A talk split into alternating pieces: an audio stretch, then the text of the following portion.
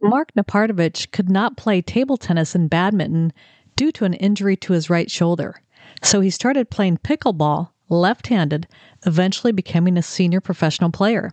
In this episode, we talk a lot about spin, especially side spin and underspin, as this is something Mark mastered in table tennis, and it's a tactic that can also help your pickleball game. Let's get to the intro to hear from Mark. Welcome to the Pickleball Fire podcast, where it's all about pickleball.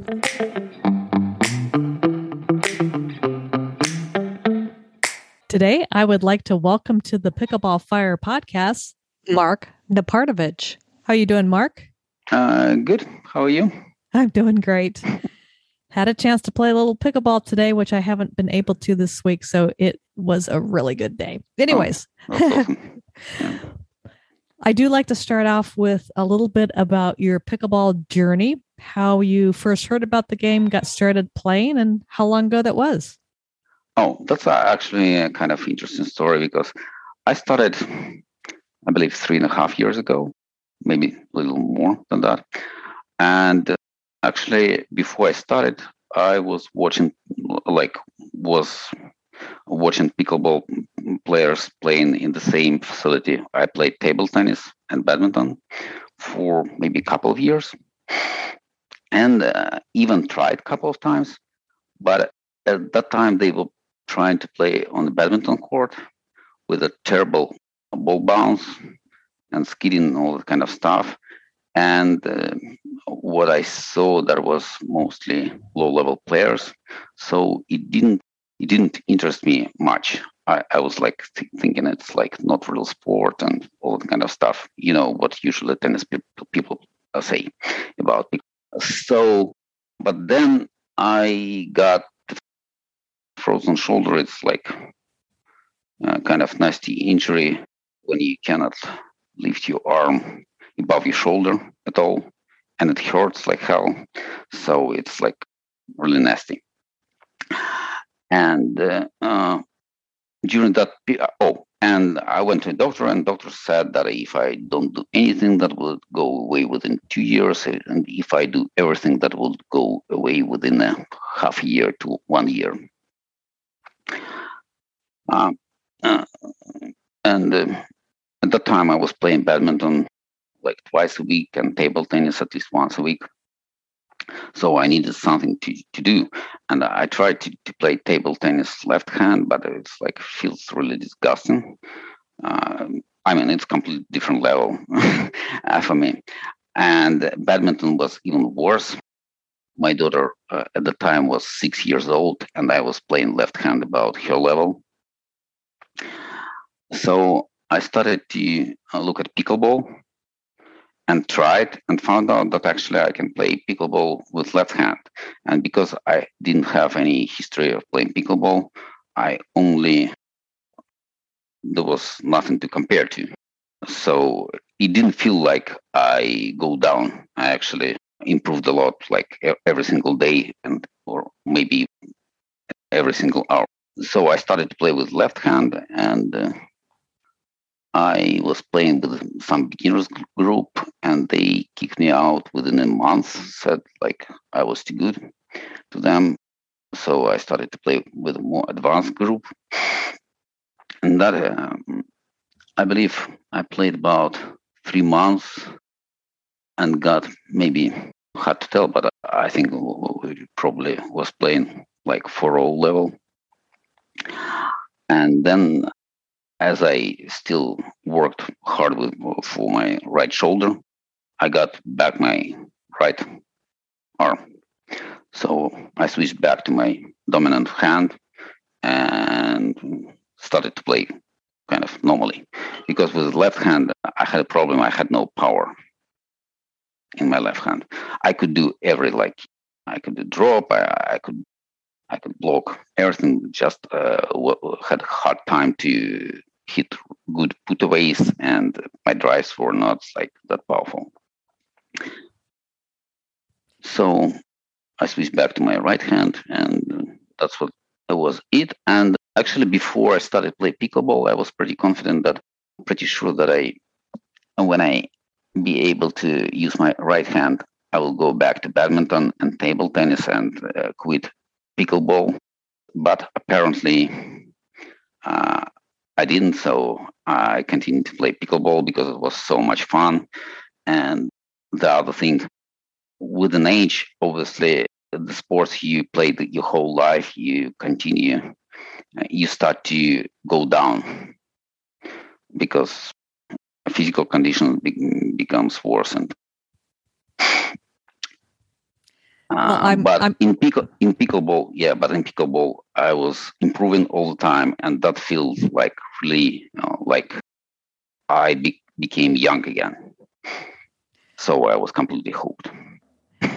That is good incentive because you, are absolutely right. When you play uh, sports from a young age, once you get to a certain point, you do start to deteriorate, and you're like, "Oh man, I used to be this level of racquetball player, and I'm getting worse. I am not getting better. So yeah, I agree. Picking up pickleball has been I, I think that's why a lot of people do because it's new and you can t- continue improving. And I know you're now ranked as a senior pro, so you have keep going up. I mean, what's kind of your goal around that? Are you trying to get on the medal stand, or what's oh, what's oh, your interest? definitely? Yeah, for, for now, yes. Uh, I'm trying to get on the medal stand. Now, how um, how, how, clo- how, close are you to how that? How close? I, I, I cannot tell. I mean, that's that's the thing. I don't play singles. If I played singles, I would know better. I only play doubles, and with doubles, it's not just you; it's also your partner. So it's complicated. True. Now, uh, I, I think le- level-wise, uh, I'm pretty close. I still think I'm not there. I mean, technically, I'm already there. I don't have any disadvantages against any like the topmost players. I'm actually faster than most of them, and I have a lot of like strokes they they cannot make because I have table tennis and badminton background. They just don't do. But mentally, I'm I can see that mentally I'm not there yet. So it's easily could be that we were uh, like winning and then lose eventually against like top players. So that's complete, completely mental issue. So, what are some of those things from tennis and badminton that you're able to do because of that background that other players don't do? Right. So, usually, uh, most coaches would tell you not try to spin because it makes your strokes less reliable. Right? For me, it's just the opposite. Spin for me is how I control the ball. So if I try not to spin, I, I become less consistent.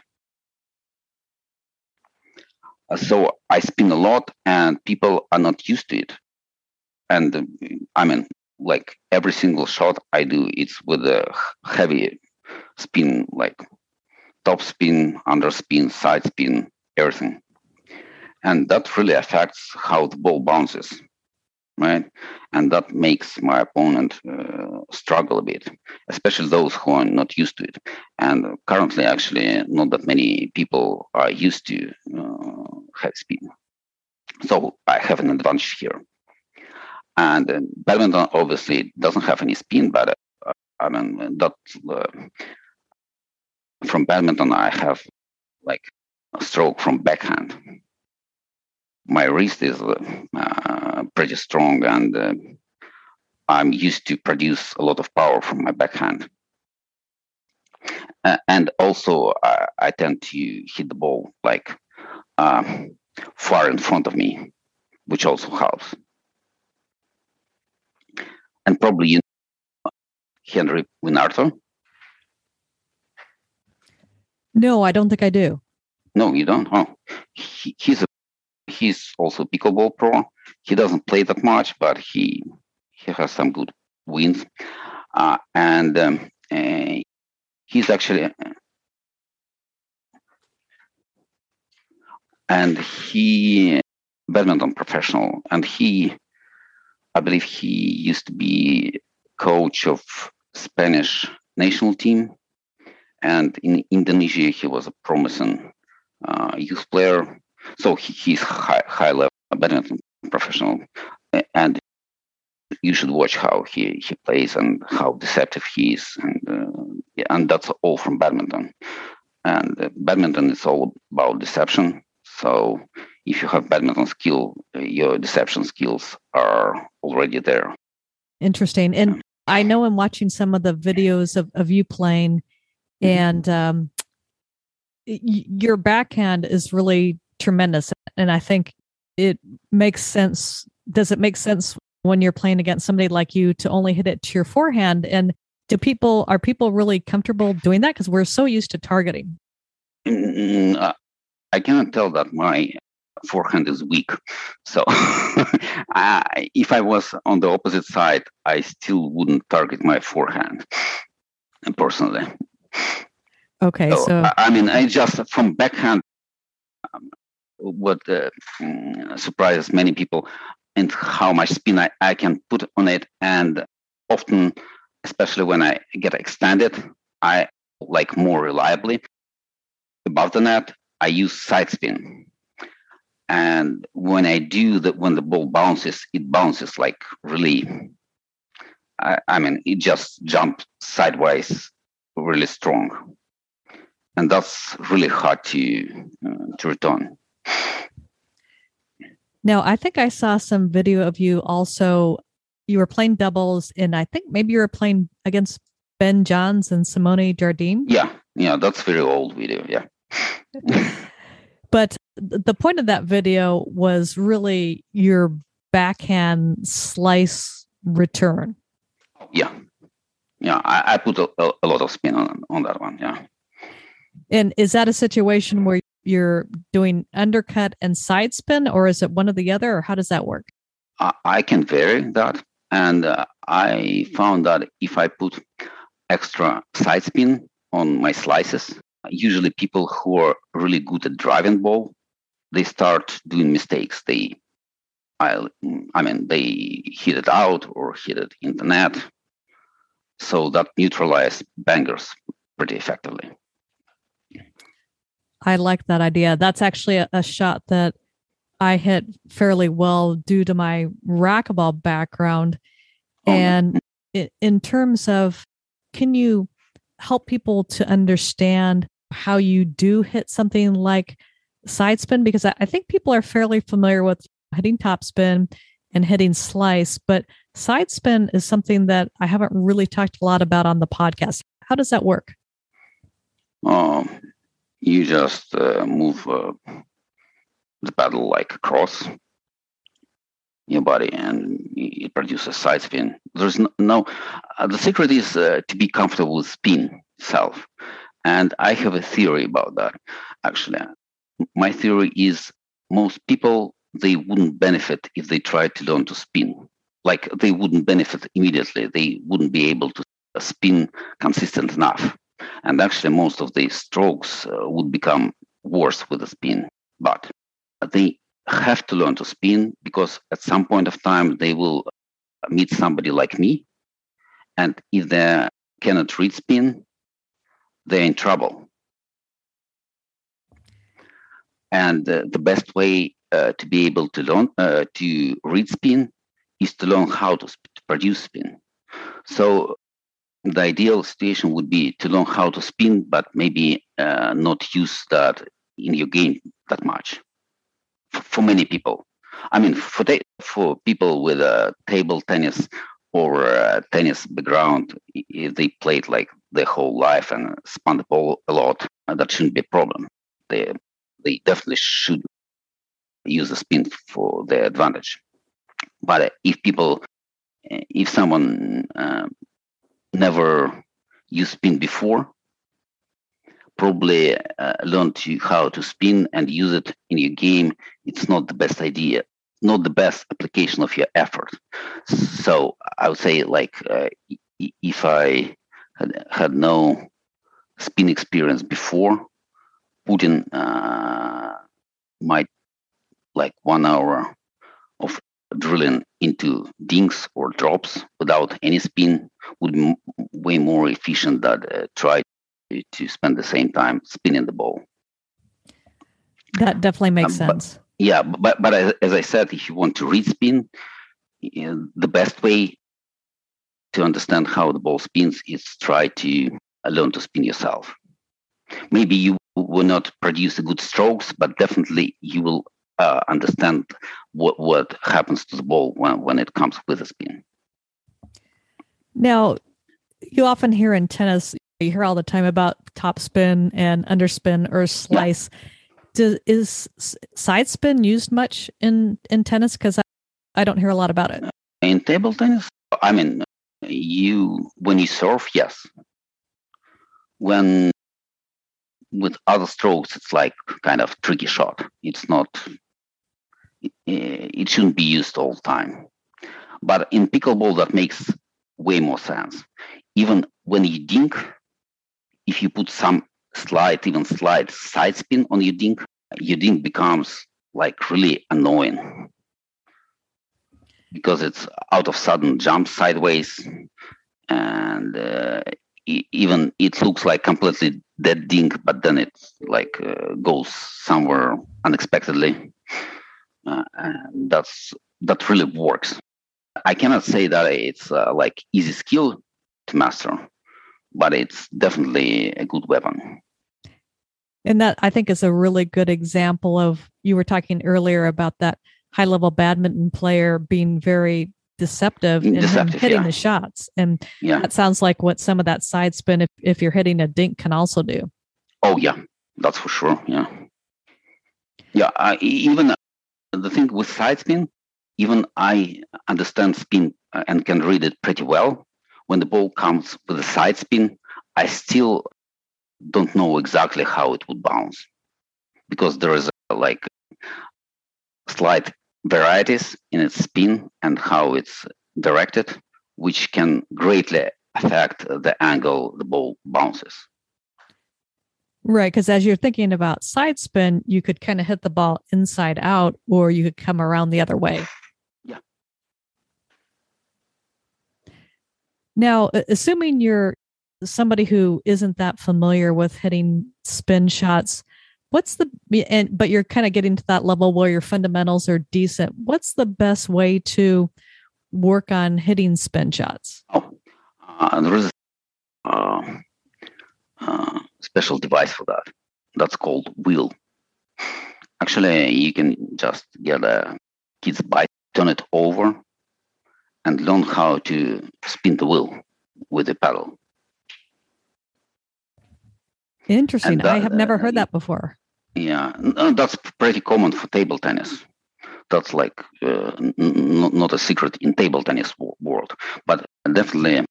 Actually, we did a video on that. Uh, Joey did a video on that too, uh, and he even shows the like special wheel that that's uh, made specially for this purpose. It's uh, actually a table tennis device, and but it could be used in pickleball too. And this is really good. This is like really teaches you how to spin really fast. You just feel it because it's not easy to, uh, feel how to spin.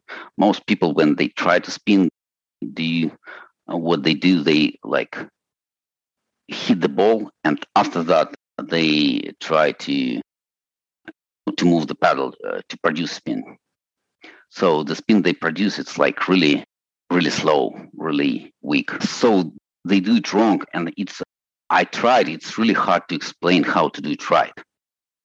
Because if they try to hit across the ball before they understand it, the ball goes uncontrollable, goes somewhere, right? And still doesn't spin that much. When you hit the wheel, you feel exactly what you should do to spin it. So that really helps.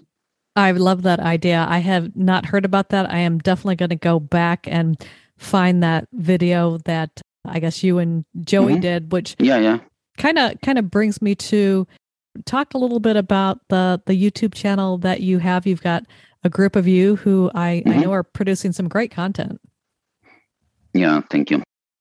We actually do. We put out at least one video per day, and often we, we do two videos per day.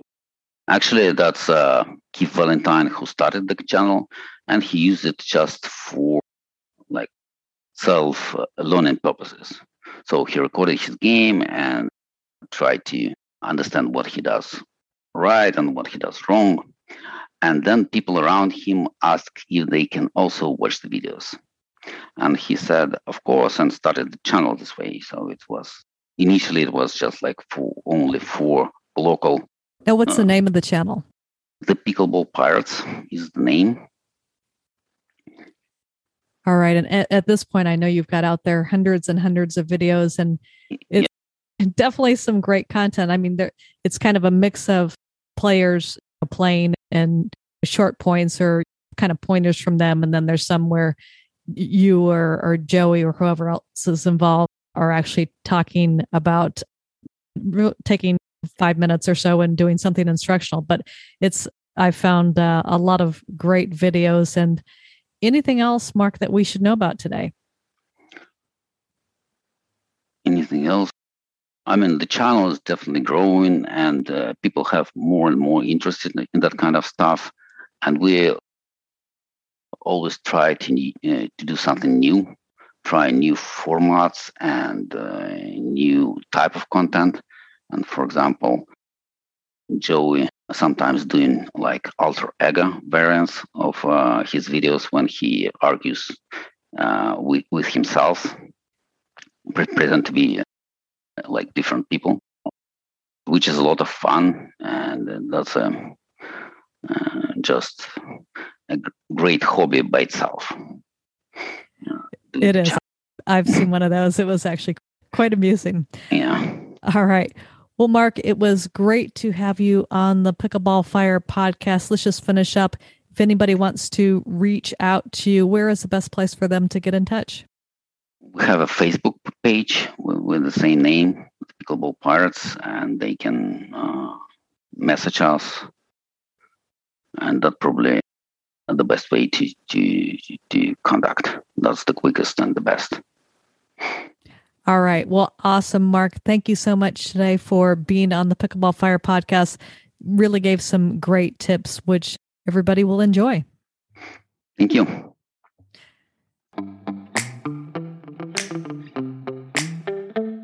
Thank you for listening to the Pickleball Fire podcast. If you enjoyed the show, be sure to give it a five star review on Apple iTunes.